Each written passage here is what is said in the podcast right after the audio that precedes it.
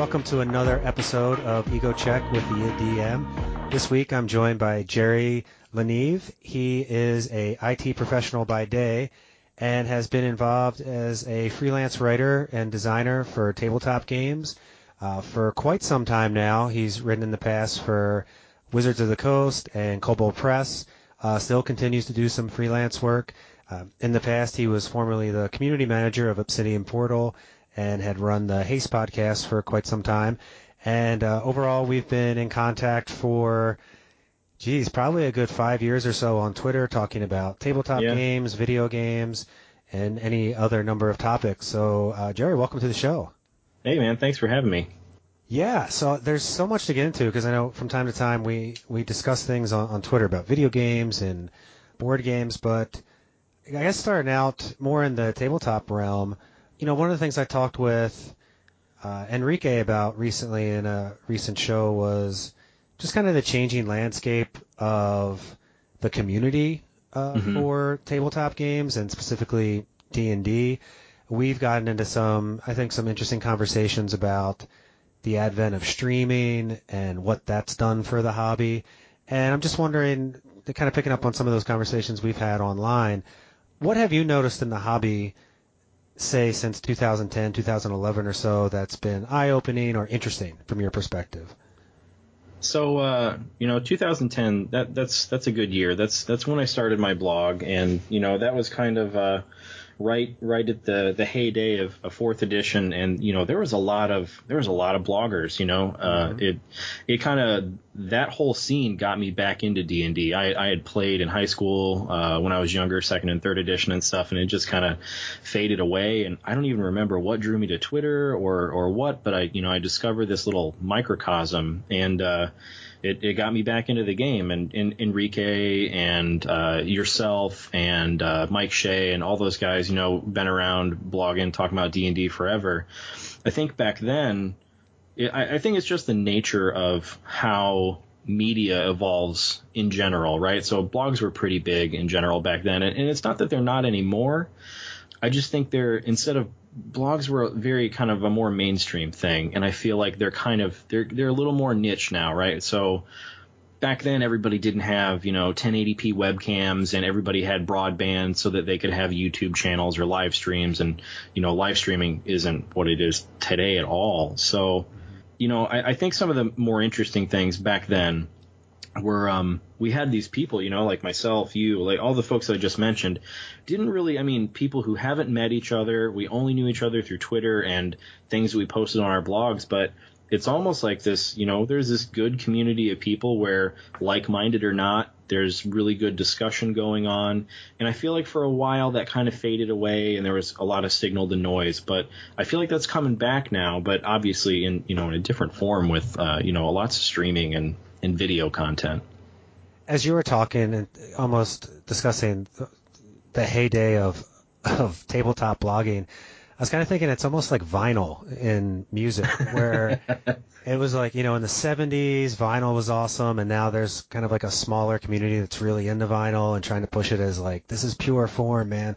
Um, I, I don't know, but it does, I, I agree with you. I mean, that's when I, I started my my blog in early 2011 and, and meeting the people you talked about online, getting back into the hobby myself. It just was an exciting time to be sharing ideas, Mhm. and it didn't feel that that toxic by any means. Um, Yeah. it just felt like people trying to support each other, trying to run better games, and Mhm. you know took a product that people for the most part were pretty happy with, with fourth edition and some of the other games that were being played, and trying to make it better. And yeah, it did seem it, it does seem like that went away. I don't know if it's people getting older or how do you think or why do you think it changed? Like, where blogs became a little bit less prominent or important. Well, I mean, I think I think with anything, uh, you know, there, there's there's a signal to noise ratio, right? Like like like splat books in third edition. There was there there got to be there was a lot of blogs, and, and not to say that they weren't all good, but they some weren't the greatest. And it, it I think it, it, got it became very saturated, right? And the barrier to entry for a blog is you have to have ideas, be willing to type them out onto a keyboard and cast them into the internet. And so the barrier for entry there is is pretty low. I mean, internet access and basic knowledge of how to sign up for WordPress, even if you're not hosting yourself. And uh, I think that's what created kind of that glut, that saturation. Not that it's necessarily a bad thing, as opposed to I mean, it's different now in 2017, but say 20, you know, even 2013, 2012, you know, having a decent recording setup, having a decent microphone and internet and things like that weren't what it is now. Whereas now I feel like that barrier to entry is kind of at the same level where it was with blogging. Basically, everybody has a webcam now. Most people have broadband. They have enough know-how to, you know, record and edit short videos, put things out there, put themselves up on a live stream.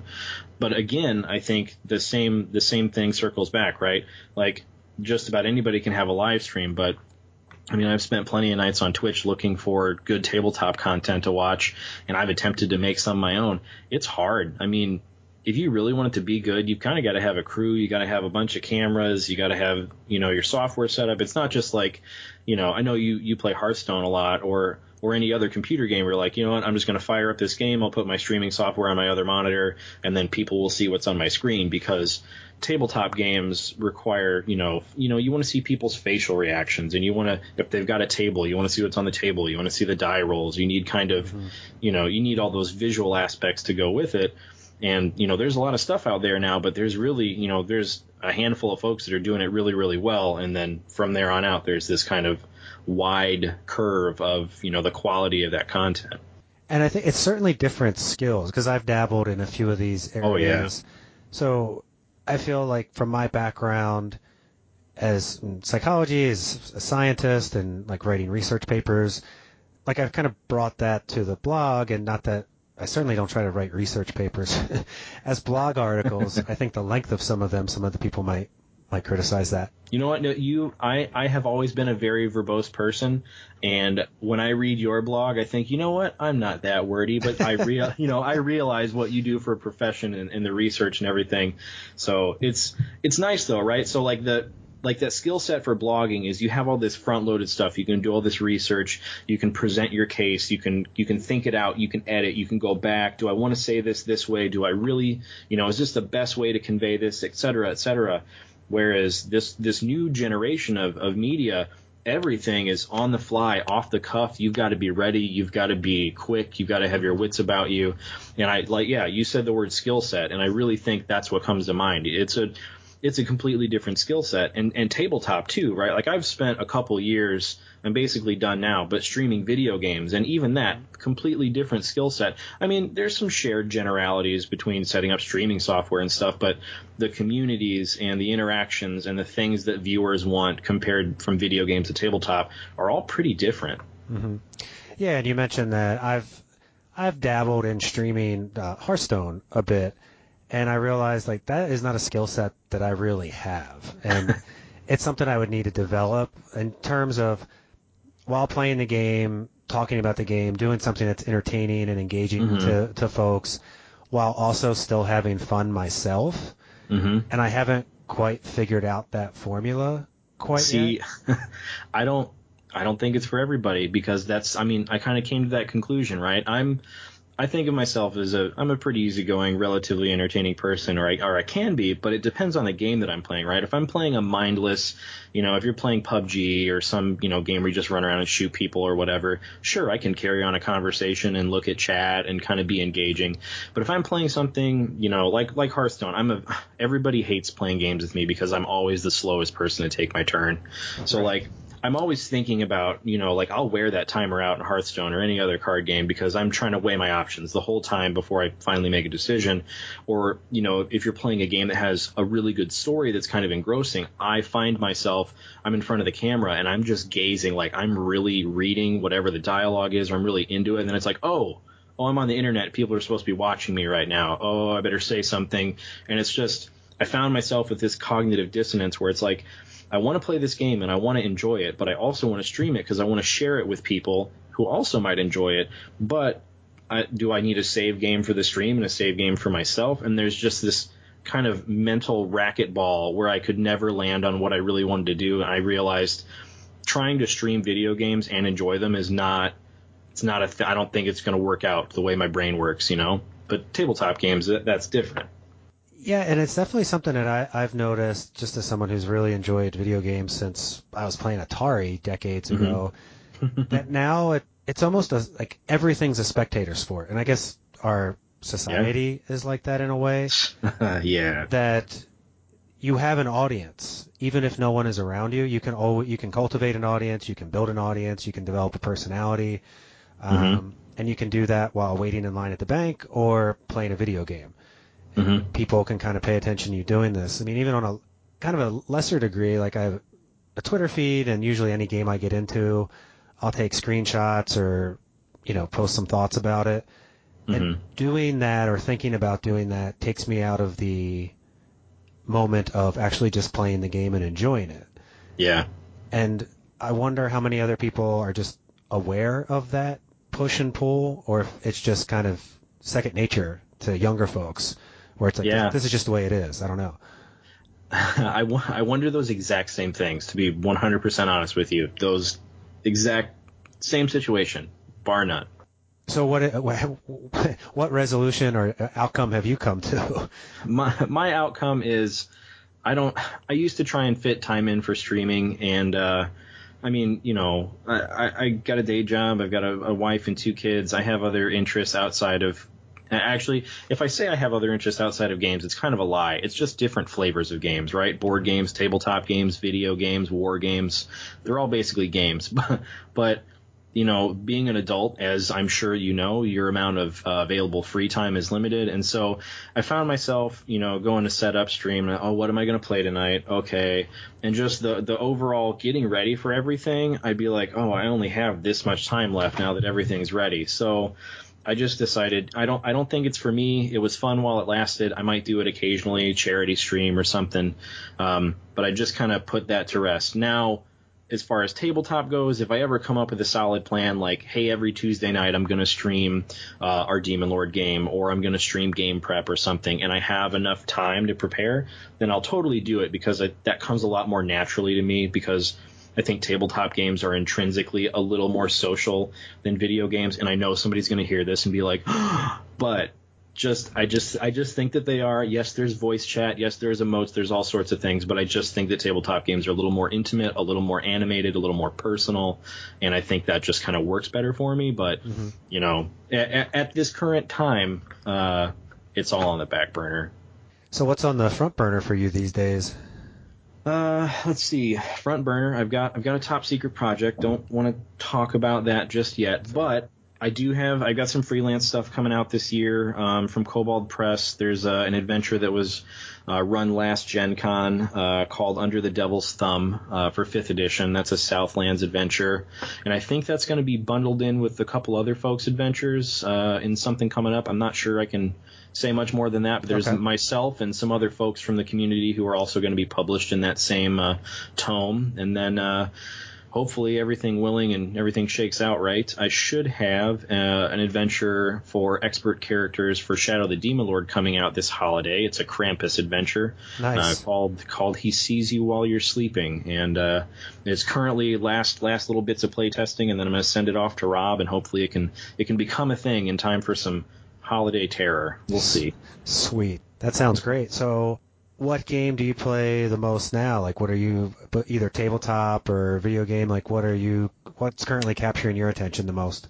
the terrible social contract of Destiny 2 currently. I, I I really wanted to resist this game. I played Destiny 1. Actually, Valthonis, uh, you know, you had him on the show not too long ago. Dwayne, yeah. When I when I got yeah, when I got PS4, Dwayne was like, "Jerry, you've got to play Destiny. It's a lot of fun." And he gifted me a copy of it, and it was like oh, wow. you know, the whole shebang with all the expansions and stuff. And I'm like, okay, I'll dive in, and I did, and uh, I'm I'm I'm kind of like a PC gaming elitist, but I'm also really, really genuinely bad at playing first person shooters with console controllers.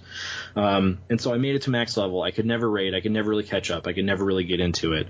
Um, and then it was like Destiny is coming to PC. And, you know, I used to play a lot of World of Warcraft. I ran a really big guild in WoW and vanilla. And so that pull to like get together with people and achieve common goals and do raids and things like that is something that is always tugging at me, no matter how much the adult part of my brain says, you don't have time for that. You're not going to relive the glory days. But then the other childish part of me is like, stay up till two in the morning playing that game with your friends. What could go wrong? So yeah, uh, I, I ended up getting it for PS4 to play with some buddies, and then my other buddies who are on PC are like, oh, we all got it. So now I own two copies of a game that I never really wanted to play because I was like, oh, I don't really know if it's for me. But um, I've been playing Destiny because it's I can just turn my brain off and shoot aliens and kind of you know just just shoot shoot the crap with my friends. So currently that's my and and by currently I mean like this week. In general, uh, I still play a lot of D and D. Um, I'm in a Tomb of Annihilation campaign right now as a player, which is amazing. Um, Excellent. And also an ongoing Shadow of the Demon Lord uh, game with some some friends of mine that we play either in here in my house, and we have one guy. Uh, you know, joins in from the internet, or uh, we just do it over Tabletop Simulator because they've got a baby, and sometimes he's uh, he doesn't want to, you know, he's not into it, so they stay home and we do it on the internet. And so I've never had the privilege of playing Shadow of the Demon Lord, so I guess for me and for folks who might be listening who have maybe seen that but haven't had a chance to play it, what is kind of a sketch of what it's like to play that game and how it's different from other tabletop offerings? Sure. So I will. I'll give you a link first of all. Uh, shameless plug. I do have. I do have an article on my blog that's that's basically like ten good reasons to try Shadow the Demon Lord if you haven't already. But I'll I'll give it to you in a nutshell. So basically, Shadow the Demon Lord, I guess, is D and D like in the sense that it uses a D twenty for its core mechanic, but the game is very fast. So initiative is one of the biggest things about the game. There's basically you either take a fast turn or you take a slow turn, and the way it works is um, people who take a fast turn they get one action. People who take a slow turn they get to move and then take an action. And the same thing goes with the monsters. But the thing is, you decide on the fly. So it's like, okay, combat started. Who wants to take a fast turn? Who wants to take a slow turn? And so somebody can say, I'm going to take a fast. I'm just going to, you know, I've got my weapon ready. I'm going to shoot at this guy. Okay, they take their turn. And then the next player, you know, it's, it's, it's not a set initiative order like it is in Dungeons and Dragons. It's very fluid. It's very malleable. And it always just goes, um, fast players and then fast monsters, slow players and then slow monsters. That's how the four different segments break down, but they don't have to be predetermined right when combat starts, right? So it it just kind of goes how people want it to go. Like, okay, you, you missed your shot, maybe I'll do this, or okay, you hit, we'll let this other person go and see how that works out before I take my turn. And it gives the player some some agency, right? Mm-hmm. It's a game that's really good for just telling players yes. Like they're like, can I do this? Yes. The the rules are. I don't want to say they're super light. It's not like um. It's not like a. Uh, you know, uh, gosh, I don't know, like Fate. It's not super narrative. There's still some crunch to it, but it's not. Um, it's not crunchy like D and D, and character generation is not crunchy like D and D. One of the the beautiful things about Demon Lord is you can make a character in, in literally five minutes. There's not a lot of front loaded choices. If you're making a, a, level zero character, you pick an ancestry and you go to town. That's that's basically it. And that's where I have the article up here now. It's uh, 10 great reasons why you should give Shadow of the Demon Lord a try. Back from uh, September 16th, 2016, so a little over a year ago. And uh, one of the third, the third point you mentioned is this idea of simple mechanics. That, and that's yeah. what you're talking about there. And then the second point you mentioned is that the path system is brilliant. So what is the path system? So path system is like have you ever played uh, EverQuest 2 or uh, or maybe even Dragon Age? So a game where basically you start out with in Demon Lord you can be a you, you start out as an ancestry, which is basically your race, and then once you reach level one, you will pick a path, and so it starts with your your basic novice path, right? So there's a magician, there's a priest, there's a rogue, there's a warrior. So is it kind of like Diablo 3 in some ways, where you like assign points to unlock different abilities? No, it's it's more like you start out with a base archetype, right? So like you've got the the classic four. You've got a magic user or a magic damage dealer, a magic healer. Uh, you've got a tough guy with weapons, and then you've got a quick guy, right? You got the rogue, the warrior, the wizard, the cleric, basically. Even though those aren't the the names. Sure. And then from there you branch out. So the other paths are like the priest. You know, the priest turns into uh, it turns into a druid and a soothsayer and other things like that. So you kind of go down a more specialized path, and those paths are also linked to um, like the narrative of the game, right? So when you choose a path, there's a reason why you choose that path. So for example, you start as a novice and then you would move to an, an, expert path, and then you move into master paths. And so, like expert paths are a little more specialized, right? You have things like assassins, berserkers, druids, oracles, etc. And then when you get to master paths, you get very specific things like engineer, enchanter, diviner, hexer, hydromancer. Basically, you know, anything mancer is also in there. cool. Uh, okay. Mage knight, yeah. Cool. And in terms of the DM's role in this compared to something like 5e? What's the load like? How how do your responsibilities uh, differ between the two systems? So I mean, it's there's a lot of there's a lot of comparisons that are pretty much the same. You're gonna prepare an adventure ahead of time. You're gonna have monster stat blocks. But the kind of the beauty is so two things. One is Demon Lord is built around a 10 session campaign, assuming that each session is about four hours. There's no XP system. It's just when the characters finish an adventure, they they move up a level. It's basically like the milestone system in D and D, where yeah. the milestone is an adventure. Um, but the the prep is amazing because all the published adventures are anywhere from four to eight pages, and they're just kind of they set the scene, they give you the details, motivations, uh, you know, some bulleted items, and it's enough there that you know what's go- as a DM, you know what's going on, you know why the characters are there, you know the purpose of everything, and you kind of let it unfold, and you get to put your own spin on it. Whereas in something like D&D, you read a lot of manuals and it says if the players talk to this person at this time, this very specific thing happens, and it's almost kind of like a flow chart. Uh, and it Demon Lord's a lot more open ended. There's a lot more freedom for the DM to just be like, well, I know what this NPC's motivations are based on what I know. This is what's going to happen. There's there's also a lot of room for everything to go terribly wrong. and this is something I believe last month Enrique and I were talking about when we were reviewing Tomb of Annihilation a bit for fifth edition. Is just how the official adventures from from WotC these days are expansive. I mean, they're like very mm-hmm. comprehensive. There's a lot of detail. And one thing I've remarked, and I believe we've we've spoken about this on Twitter, going back and forth, is just like I know my groups because we don't get to meet nearly as often as I'd like to. Mm-hmm. We're never going to finish these adventures. Oh, like, oh yeah, it's exciting to start them.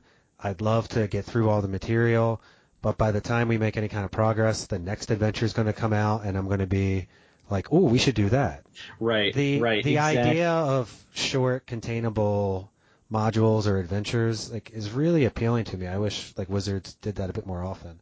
You know, that's the thing that Enrique and I had talked about. Like, what happened to the small adventure module? And, you know, I love Ravenloft, and so far I love Tomb of Annihilation. I've really enjoyed everything they've put out. But yeah, from a from a substance standpoint, these are kind of like I look at the the the current adventure offerings that WotC's putting out, and I look at them like these are the open world games of the tabletop world. These are the Skyrims and the Fallouts and the Assassin's Creed. There's this whole world. There's all this stuff going on, and that's awesome. But sometimes I just need just take me. I don't need the whole theme park. Just give me one ride from start to finish, point A to B. You know, a short thing that I know that I can get through. And like you said, it won't be like, oh, well, this new campaign's coming out. Maybe we should move to this. Or you know that within reasonable time, you will never finish it. Or, you know, you'll be grandparents by the time you do. Right. That's one of the things I liked about like Tales of the Yawning Portal, which I realize is just a bunch of mm-hmm. old, old adventures kind of repackaged. But I like the idea of maybe early on establishing a hub. Like here's a town or here's yes, a place yes. where the adventurers can start out. And then here's a bunch of short modules that you can pick and choose from and decide what's next. And like that would be awesome if they have that. And I don't know if that's just not very feasible from a business model or I know Enrique mentioned that there's a lot of material on uh, the guild, which people are putting out their own adventures that are much shorter. Um, mm-hmm. And that seems like it would be hard to know what's good, what's not high quality. You know, having all the talent they have at WotC put out the more contained Yeah. adventures, like even something like Death House, which was more of an intro adventure for Curse of Strahd. I thought that was great. It was like this is kind of a contained thing you could run through. Yeah, yeah. And- And, the the starter box adventure was really good too. Yeah, Phandelver. Yeah, that was really neat. Like it, it'd be great if there was more products like that. Yeah, I, I agree. I think uh, I think that some of that is marketing, right? So it's great that we can have the Tomb of Annihilation in Strahd, but then it also ties back to right. It ties back to the in-store things. It ties back to the Neverwinter MMO. It ties back to you know. I, I feel like the, it, it's almost like the you know the scene from Spaceballs where it's like, oh, we've got the lunchbox and the you know it like if Spaceballs the flamethrower. Yeah. Yes, like if D and D were as popular now as it was in the '80s, like to the point where there was, you know, like oh, the breakfast cereal. Here's the Strahd Saturday morning cartoon. Like it's all very purposeful, and I and I totally get it. They're a company; they're trying to make money. So I'm I'm sure that there's a reason why we're not seeing uh, shorter adventures. And but yeah, you know, like you said, there's a lot of uh, there's a lot of stuff on the DM's Guild, but it is kind of hard to tell what what is what, like what's good and, and what's not.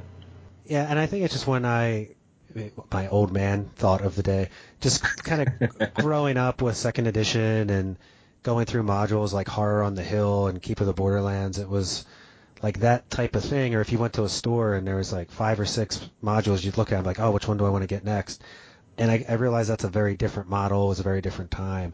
Um, but even if they had stuff you could download PDFs and whatnot, that would be useful. But Yeah. Now I've been saying for a while. Do you remember in fourth edition when there was the, I think it was Hammerfast, Yes. and then there was Vor Rukoth, and those were kind of like, it was almost like a folio, right? They gave you a map, they gave you some history, they gave you some locales, some NPCs. They kind of gave you this like little playground, mm-hmm. and maybe there was some some seeds and a, and a main objective tucked in there somewhere. But it was kind of like, here's a sandbox. It's not a huge sandbox, mm-hmm. but here's a sandbox to play in and I really like that. Mm-hmm. And also, I, I miss I miss maps, right? So I really loved um, I really loved Yawning Portal, but so many. I mean, they're all dungeon delves. I just feel like I would have paid an extra ten dollars, or or if they'd make a map pack, so I could have big fold out maps of some of those because.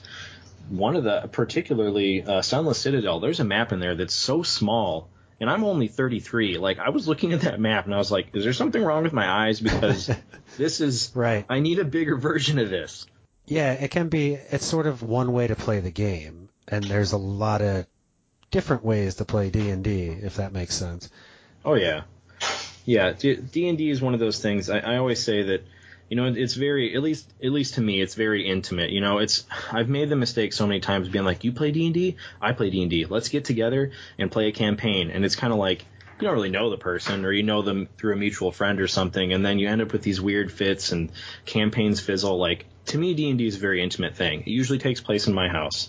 I'm inviting you over. I'm making you food, whatever. We're we're all participating in this collective experience, and it's not just like a oh hey do you want to play online? Oh I gotta go. All right, you disconnect. You're done. Like people enter your home. You get to know them on a personal level. D and D I feel is a very personal experience. And I don't know where I was going with this really, but but I mean it, it just is. And I, for me, playing D and D is always like um, you know, it's a bit of a commitment, right? So you want to yeah. you you want it you want it to last. You want everybody to be you know amicable and have a good time. And as an adult with schedules and so many other things, I feel like it's just it's so much harder than it used to be.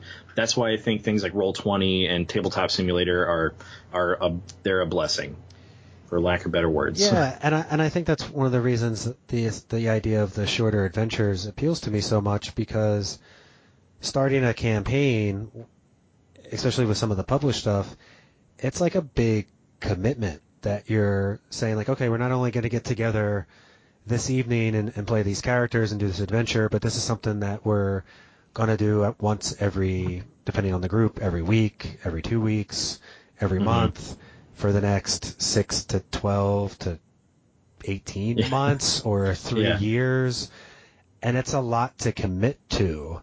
Um, hmm and it's just interesting. You know, years ago I wrote about this idea that we're moving away from being a culture of ownership and more of a culture of people who just kind of rent things or products are more disposable. Mm-hmm. And I don't know if that's part of it. For me, it's just it's like it's a lot to commit to to say, okay, we're going to be playing this adventure, and I know, you know, my group we can play once a month, and we'll try to make progress and go towards it. It's kind of this big social contract you're all committing to, without anybody ever really talking about it. Yeah. Um, I don't know if that's making sense. Like, what are, what are your thoughts? No, no, I I totally agree. It it is really it's it's a big social contract. So like I mean, let's say like you said, six to twelve months, maybe eighteen months, a year and a half. A lot can happen in a year and a half. People get new jobs, babies are born, you know, like people come and go and and so many things happen. So to to to make that social contract, the initial investment is easy, right? You're like, "Hey, do you want to play a game? I want to play this game. Let's all play it together. It'll be a great time."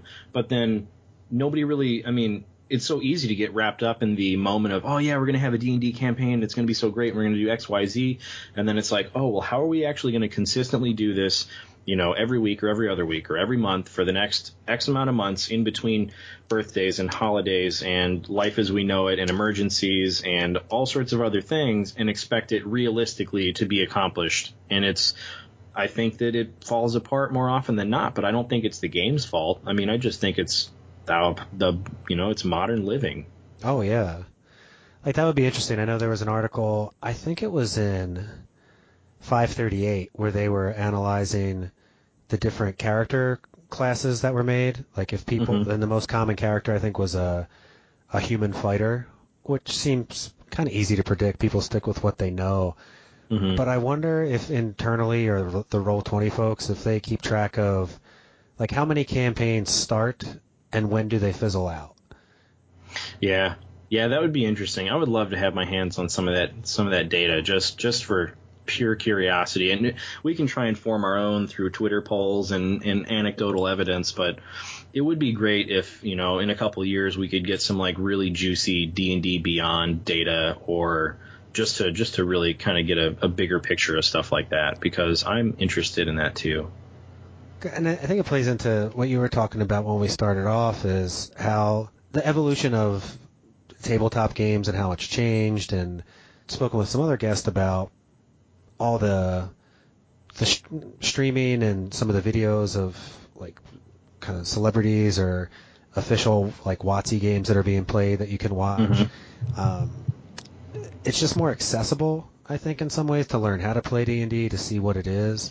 Oh yeah, which is interesting. I think it gets more people in. I, I wonder what are the factors that make it stick for folks, where it's not like, oh yeah, I tried to play D and D, it was interesting, versus people who are like, yeah, I'm totally into it now. Right. I don't know. For for the longest time, I always said that that WotC needed this renaissance, right? Because I've always been into video games. I got Nintendo when I was five. I got my first PC when I was 14. Immediately took to gaming and probably what got me into IT in general, taking things apart and breaking them. But I had gotten a copy of Baldur's Gate 2 from a friend and actually he got it from his dad who went to Lithuania and got it off the black market or something. I think it nice. was a it was a very ill-gotten copy of Baldur's Gate 2. But he's like you should check this game out and I got so into Baldur's Gate 2. I would I would fake sick from school so I could stay home and play it and uh, a buddy of mine, I remember one time I told him I was playing, he's like, "Oh yeah, that's a D&D game." And I was like, "What?" And he's like, "Dungeons and Dragons. Like we play that at the hobby shop behind the grocery store, you know, every Wednesday. You should come by and try it sometime." And I'm like, I didn't know there was like another game behind this game. And I went and I made a rogue and I died in like the first five minutes of playing. And then I spent the rest of my time sitting there playing Blood, that old first person shooter with a pitchfork for the rest of the time. And then I made up another character and I just, I feel like that gateway is easier when you have something that is less scholastic, right? So I had a video game and it's just like, oh, I'm clicking on these guys, I'm casting spells, it's cool.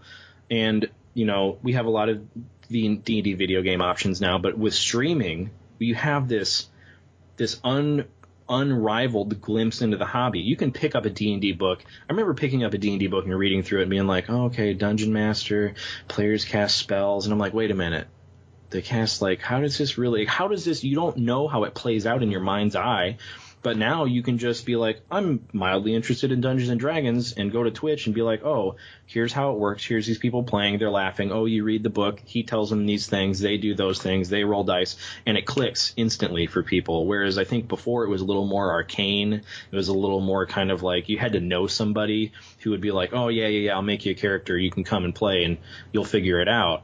But just picking a book up off the shelf and trying to figure it out, I think is, is daunting.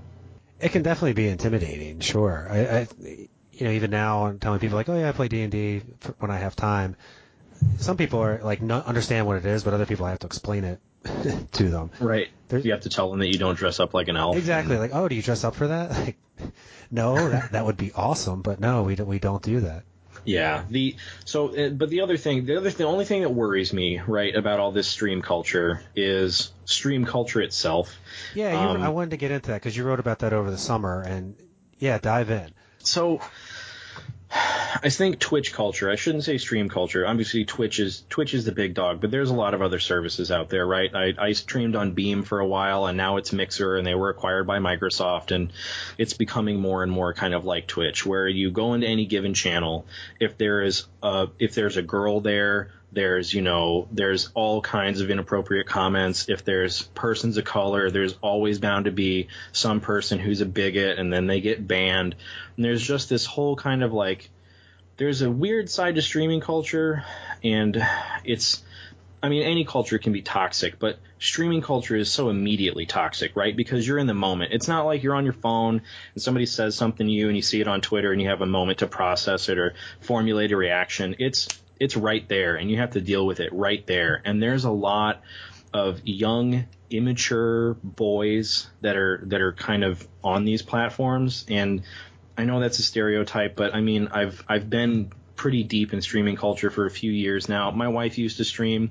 She stopped streaming because of things like that, just because of the constant barrage of inappropriate comments and overly personal questions and blatant trolling and stuff like that. And I know that that's everywhere. That's YouTube comments. That's, you know, uh, just dump Twitter accounts that people use to say mean things. But it's it's very different when you're right in the moment with that person who's saying something inappropriate. And like, if you have the resources to have a mod who's there all the time who can moderate the chat, if you have a team of people, I think it's a lot easier. But people who are just getting into streaming, who want to participate in this community, this whole thing, need to be prepared for the fact that if they don't have, you know, at least one or two other people kind of monitoring things and making sure things go good, I mean, there's there's a lot of potential for really unpleasant interactions with people. What I mean, I certainly have my thoughts on what drives that, but from being in it both as someone who watches other people stream and someone who's tried to stream games themselves, mm-hmm. what do you think contributes to the, the jackassery, if you will? Uh, I I think it's a lot of things. I think I think a lot of it is you know just bad bad parenting people who don't teach their little boys that they can't treat women like objects and they can't just say inappropriate things to people without repercussion like it's very easy to say mean things to somebody over the internet because it's it's easy and uh, I mean, there's that whole aspect of it. There's a younger audience. There's people, maybe they're with their friends and they're trying to impress people by using cuss words or being awful or, or whatever it is. But I think another part of it that I didn't mention is I think it's some genuine like loneliness. I think some people, I mean, from from being a streamer myself and from frequenting other people's streams who I have become a regular in their stream or I'm personal friends with, you know, they've always got people that kind of come around and they're always there and you know they kind of hang off every word they say and it's I think that streaming brings people together. I think it, it definitely like when I'm home alone sometimes I'll put a stream on when I'm cleaning the house because it's just like there's another voice, there's something entertaining, whatever. I think that there's that companionship that people lack nowadays just because of kind of the digital world that we live in. But that sometimes, depending on the person's demeanor, can lead to these like really creepy interactions. But uh, you know, th- I mean, there's a lot of things without diving into politics or other really like nitty gritty social constructs. I just think it's I think it's driven by uh, attention seeking behavior. I think it's driven by immaturity. And I think it's also driven by, you know, a lot of these things are just kind of shrugged off, right? Like I've been in a lot of people's streams, particularly women who somebody will come by and be like, oh, show us your tits or whatever. And Some are, you know, some just completely ignore it. Don't feed the troll. Don't comment. Some of them have funny macros where they'll be like, oh yeah, you want to see him? Then they'll put a picture of like the bird, a tit, up on the screen, and it's like, haha. And then you know the person kind of like, oh, I, I can't affect this person. But it's just it's just stuff like that that I, I feel like it, it all depends on it's all your mileage may vary based on how the person behind the screen deals with it and how that person's community in that chat deals with those types of situations. I mean, I I was a member of a guy's community once, and uh, you know, I, I considered him a, a relatively good friend, and we'd played some games together. And he had this other kind of crew that he rolled with, and they you know they came in one night, and like I was PvPing with them, and they were like calling me a faggot and all this other stuff, and I was like, I don't really understand this. And you know, that guy who I considered a friend, he didn't say anything. You know, he didn't say like, "Hey, that's not cool. Don't be like that." So I think some of the passiveness in streaming culture negatively affects those interactions because yes, it's good to not feed the troll, but it's also bad to not acknowledge that what those people are doing is not okay. Yeah, I think you know, from not not streaming that much and just being kind of you know a little exposure to it both as a viewer and then someone who you know, I think at most I've had like four or five people on my stream, and it was basically like the people that I've interviewed on this show. right. I think just the, and it's the same thing online on Twitter and all the Twitter trolls and things like that, or even on forums going, you know, back when those were bigger. Um, mm-hmm. It's just kind of this lack of accountability, like being online. Yeah. There's really, you have the anonymity of no one really knows who you are. Um, mm-hmm. And then if you say something, like you're really, there's no, quote unquote real world repercussions for right. you know doing something that's inflammatory to somebody else. Whereas you know in a face to face conversation you, that behavior is probably much more toned down. I mean cer- yeah. certainly it still happens. But online it's like all your inhibitions are just gone because you think well i can get away with whatever. Mm-hmm. and that's you know i think it becomes more problematic when now there's like you said, most a lot of people have access to video. Um, a lot of people have access. I mean, like myself, I think my podcast setup's pretty low tech, um, but it's effective and people can download and listen to it. And like you mm-hmm. said, the barrier for entry to streaming or doing podcasts or having a blog or anything, it's much less. So now everyone has a voice, and mm-hmm. what they do with that voice could be either good spirited or not so great spirited. But I think that the lack of accountability, like there's no repercussions. What ha- yeah. what happens to somebody who goes on a stream and just is saying racist things or sexist things? Like it doesn't seem like there's any there's no negative no. consequences. It's it's funny. I just I just saw something today, and, and and it was an article. It basically said that tech isn't built around any kind of morals or scruples, right? Like people are getting outraged that people can say things on Twitter and, and get away with it, and this applies to streaming too. But it's like these companies. I mean, it's not really. Is it in their best interest to say we allow this, we don't allow this? Because I feel like it hasn't worked out for Twitter so well uh, recently because they seem to be banning the wrong people. Right. And and, and I don't I don't want to go down that road and get into politics. Like yeah, sure. And it, and it also comes down to so like and, and it's not that it's any surprise, right? I'm very vocal about my politics on Twitter. Um, and you know i like i've run into these issues because my my twitter account is kind of like the best and worst of me i'm i'm very hyperbolic i'm very sarcastic sometimes but anybody who knows me knows just like oh that's jerry being jerry but i have really good friends that you know I have Dwayne, I have uh, Danny Rupp Bartonius on Twitter, and you know Danny's always first one to be like, hey, are you sure you want to say that because maybe you need to think about how you said it or why you said it.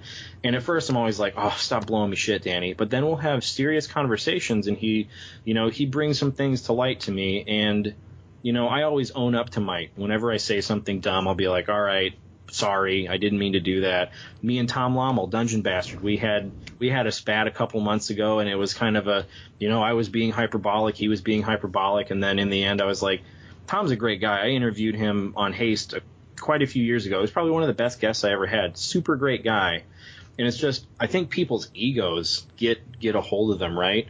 And that's part of it. But I think another part of it is like if you're going to say something inappropriate, whether it's in a stream or on Twitter or whatever, you have to be prepared to own up to it because we do live in a day where where you can say something, but if it's on a stream, there's an archive of it somewhere. If it was on Twitter, somebody has already screenshotted it. It's somewhere. So if you put it out there, you better be ready to stand behind it in one way or another. You know? Yeah, I'm just thinking, like, there's even some like streamers for who are pretty closely affiliated with a game like Hearthstone, um, mm-hmm. which again is just kind of it's run by Blizzard. It's a big uh, like corporation, and some of the stuff that they seem to be partnering with, to me, would is like way inappropriate. Mm-hmm. Like kind of people that they sort of promote or sort of endorse stuff that happens on like those individual streams. Like to me, I'm kind of dumbfounded that they would even be associated with those folks. Yes. And it seems like some of that, the kind of having a persona or a specific personality that in many ways is inappropriate that it's accepted these days. And I, mm-hmm. that's the part that, again, there's like no repercussions. It's like Blizzard hasn't had people like, well, we're not playing Hearthstone because you seem to be supporting this person. These individuals are popular and keep gaining followers. Like, it's just, it's right. very strange to me as, and maybe I'm just a bit of a prude when it comes to this stuff. Um, no, I, I, I don't think so, man. I mean, I'm I'm the furthest thing from a prude, but I totally agree with you. Like, if you're gonna have somebody representing you, or you know, they're they're the face of your company, like you know, you open the Blizzard launcher and it says, hey, this person's online and they're streaming one of our games right now. You can click here and go straight to their stream. I mean, that's an endorsement, right? You're saying, here's this person, they're streaming our game, we're probably paying them in some capacity to play this game. Go check them out. Anything that person says or does could be representative of you as a company. Like that's why people get fired for saying, you know, you wouldn't do that at your job, right? You wouldn't do that. I just think that that there, there's that fuzzy gray area where people are like, oh well, it's me, it's my stream, whatever. But at the same time, you're representing somebody and something, and there are a lot of people potentially who are influenced by you. Well, and this gets into a little bit of a different topic, and I think it even prevalent with blogs and Twitter of like, well, this is this is kind of my persona, or it's like yeah. I, I'm not being serious. This is just kind of a character I'm playing, which can pose its own set of problems. No, it it definitely does. I run into that problem because. Uh, I, you know, I like running lethal games, and I like, you know, I'm all, I'm a big proponent of characters should be able to die, things like that. But you know, I make jokes on Twitter like, you know, somebody said, "Oh, I killed a you know player died in my campaign today," and I say, "Oh, did you slap them in the face? Did you burn their character sheet in front of them and tell them they were horrible?" Like, obviously, I'm just being hyperbolic. Yes, I think that games should be lethal, but I'm not like a killer DM. I'm not out to screw my players over. It's all just you know a bit of a it's a bit of a goof. It's a bit of the whole Dread Gazebo persona. But there have been times where I've tweeted things and then later I've looked at them and I thought if anybody wasn't previously following me and this was the first tweet of mine they ever saw, they would be like, why would I ever follow them? Right. You know, and it's just, it comes with the territory of those personas and you almost have to tell people, like, you have to be like, I'm, I'm joking. That was part of my whole shtick. And, you know, I'm not the only one. There's been other people on Twitter who've you know, they've got that. It's, it's a tough line to walk. Yeah. But I think I think there's a difference between having a persona and being like, okay, this is a character, this is a bit, I'm done, and people who do something inappropriate and they're like, oh no no, I was joking, and they hide behind it. You know, they're like, oh no no, that was just a joke. I didn't mean to say that incredibly insensitive or offensive thing, and then just kind of run behind it and you know use that as a shield. Yeah, I, I just find all these dynamics fascinating from like my background and. Oh yeah, I bet. It's just and, like I did research on this when I was it seems like a long time ago back in graduate school. Um, but yeah, just the online identity, how people will change aspects of their personality in some ways, how they'll kind of gender swap, do any kind of number of things, and that happen mm-hmm. and that mm-hmm. happens in games too. Like I have a player in my current game who's he's a male and he's playing a female character. In the last session we played, I just I forgot that he was playing a female character, and I just kind of said to his character, "Okay, what what does he do, or what do you?" Do? And I said something, and I mm-hmm. used the wrong pronoun, and he just reminded me. He's like, "My character's female." I was like, "Oh, Right. And I was just thinking about that interaction from so many different perspectives all at once. I was like, this is so fascinating.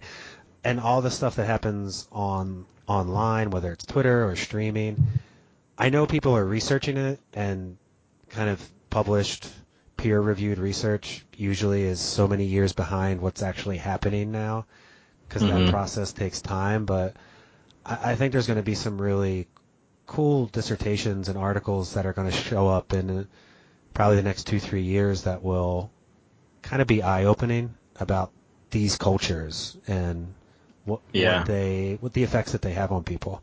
Yeah, I, I I think so too. I mean, I'm obviously not as you know in the know with with things like that, but you know, as far as you with psychology and, and dissertations and things like, but but I'd love I love data, right? I would love to read those things and find out because I've always you know, you know, back remember when we used to just call them handles? You know, what's your what's your handle? What's your your net handle? Even you know, since since the dawn of that, there's there's been you know kind of this this uh, other layer, right? You people now have this other layer. They have this digital version of themselves, or you know, maybe not themselves, but some caricatured version of themselves. And uh, it's actually very interesting now that I think of it. My very first Gen Con, when I met people from Twitter, it's it's always it's always a little weird, right? So like you you see somebody, you associate them with a little picture Right. and and the things that they say, and then you kind of you kind of project your whatever tone of voice you might have for them. That's another really interesting thing. That's a whole other topic. Is that you know there there, there is no tone of voice on the internet, and we can use punctuation all we want, but you can still never fully convey you know a person's mannerisms. And so I would bump into these people and be like, oh yeah, I'm so and so, you're so and so, and then you know maybe you go have a beer with them, and then all of a sudden you're like, whoa, okay, I didn't. I always imagined this person this one way, and then you meet them in person, and you know maybe they're kind of like that, but for the most part they're completely different. But then when you go back to Twitter and you have these interactions with them, after that they're different, right? So like, for example, I still have not met uh, Dwayne. I haven't met Valthonis in person. I've been friends with him since I've been on Twitter, probably seven, eight years. But then there's other people like Enrique. I've met Enrique a good handful of times, and you know we've played games together, and and uh, it's just really weird. Not to say that I don't, you know, it's not like I feel weird about like my relationship with Dwayne, but it's it's just different once you have shared a physical space with a person, you know. Yeah, absolutely. I remember going to Gen, the only Gen Con I've been to was 2012, and I think I think I might have met you there briefly. But one of the people I had been chatting with online was uh, Tracy Barnett, and I was in a pre uh, like a panel for Brian Mhm. Patterson, and this guy sits down next to me, and I never met him before, and I'm looking at him, and I'm like, oh, this is the other Tracy from Twitter. This is, and so I was like, do I, what do I, like, I should introduce myself. And Brian was talking, so I like sent him a message on Twitter. I was like, hey, I'm sitting right next to you. And like his phone buzzed. I see him look at his phone, and he looked over at me and just started laughing. Like, it's, it's just stuff like that's weird. It's just really, it's a really interesting. It's a very interesting culture, and I imagine like I've had my handle, the Id DM for, I don't know, six years now, and I know there's been folks who like you know will read articles or maybe listen to this podcast and kind of have a sense like they know me, and, and I've Mhm. never met them, and Yeah. it's it creates an odd dynamic because if I run into these people, they have all this sort of background knowledge about me and what I like and what I don't like and all this stuff, and kind of we'll jump into Yeah. a conversation as if we've been friends for six years, and it's just it, it's an interesting it's an interesting dynamic.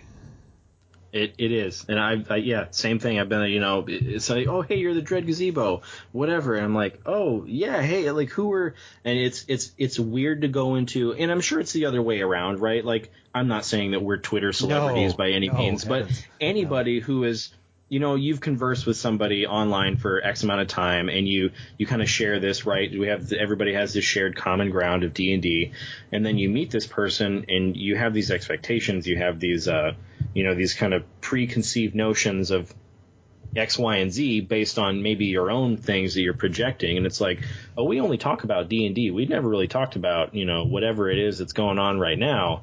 And yeah, it's it's a very it's very weird, but it's also it's kind of cool. Like it's kind of cool in its own little way. Yeah, I remember there's like a joke going around, and I'll probably butcher the wording, but back when sort of the internet and you met people online, it was like, oh, I don't want people to know who I really am on the internet. And now it's like, I don't, all the people I really like and want to hang out with are on the internet, and in my real life, I'm not that close to people. Uh, man, it's sort of flipped a little bit. It, it really is, and it's it's because we get to cultivate these streams, right? Yeah. Our news, our everything is like what we want to see, and I think I've heard a joke like that similar. That's like, oh, I really like all the strangers in my Twitter feed more than I like all the people I actually know in real life in my Facebook feed. Right. And you know, my wife and I will go to cons, and and it it never fails. Every con on the drive home, it's always some conversation like, wouldn't it be great if we just had this little, you know, we, like I've talked about it with Brian Patterson and and so many other people. Like, yeah, we're going to build a, a gated gamer community. You know, we're just all we're all going to get old. Utopia. We're to move in the same. Yeah, because you go to a convention and you're hanging out with people and everybody has similar interests and common ground and you kind of get to catch up on you know what maybe the buzz was over the year or what the hot topic is or what the game going on right now is.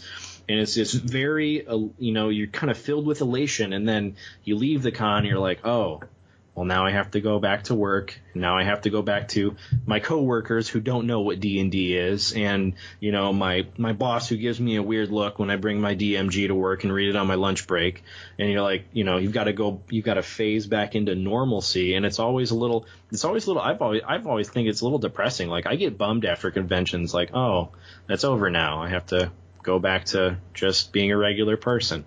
It's interesting and when those worlds tend to whenever they mix, it's kind of it, it's a it's an interesting thing. I, I, I like the idea of us all having like a virtual nursing home, like thirty or more years from now, where everyone just kind of hangs out and checks in. It's like, all right, what are we doing today? It's like, okay, let's let's have some drinks, play some games, and just rinse and repeat every day.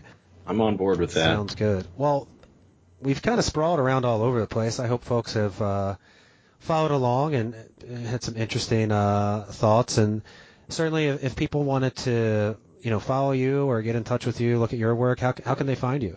Uh, so you can find me uh, as Dread Gazebo on Twitter, and that's with two e's because someone has been squatting the properly spelled one since I joined Twitter.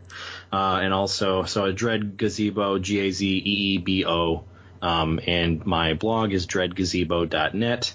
Um, and that's basically it. Stay tuned for any other top secret cool stuff. I'll I'll post about it in one of those places. Yeah, is that something you might post about before the end of the year, or maybe early next year? It'll it'll probably be before the end of the year, as long as I can get my button gear and get this freelance work knocked out. I I don't like having too many plates spinning, so hopefully by the end of the year we can we can reveal what's what's going on with with me and a few other folks. Excellent. Well, best of luck in all your endeavors, and I, I hope we both uh, find find some time to enjoy the games that uh, we want to play and sometimes can't get to. Definitely, Michael. It has been a pleasure. Thank you for having me on. It's been a blast. If you ever you ever need a guest in the future and you want to sit around and ramble for another hour, get a hold of Excellent. me. Excellent. Sounds great. All right, man. Talk to you later.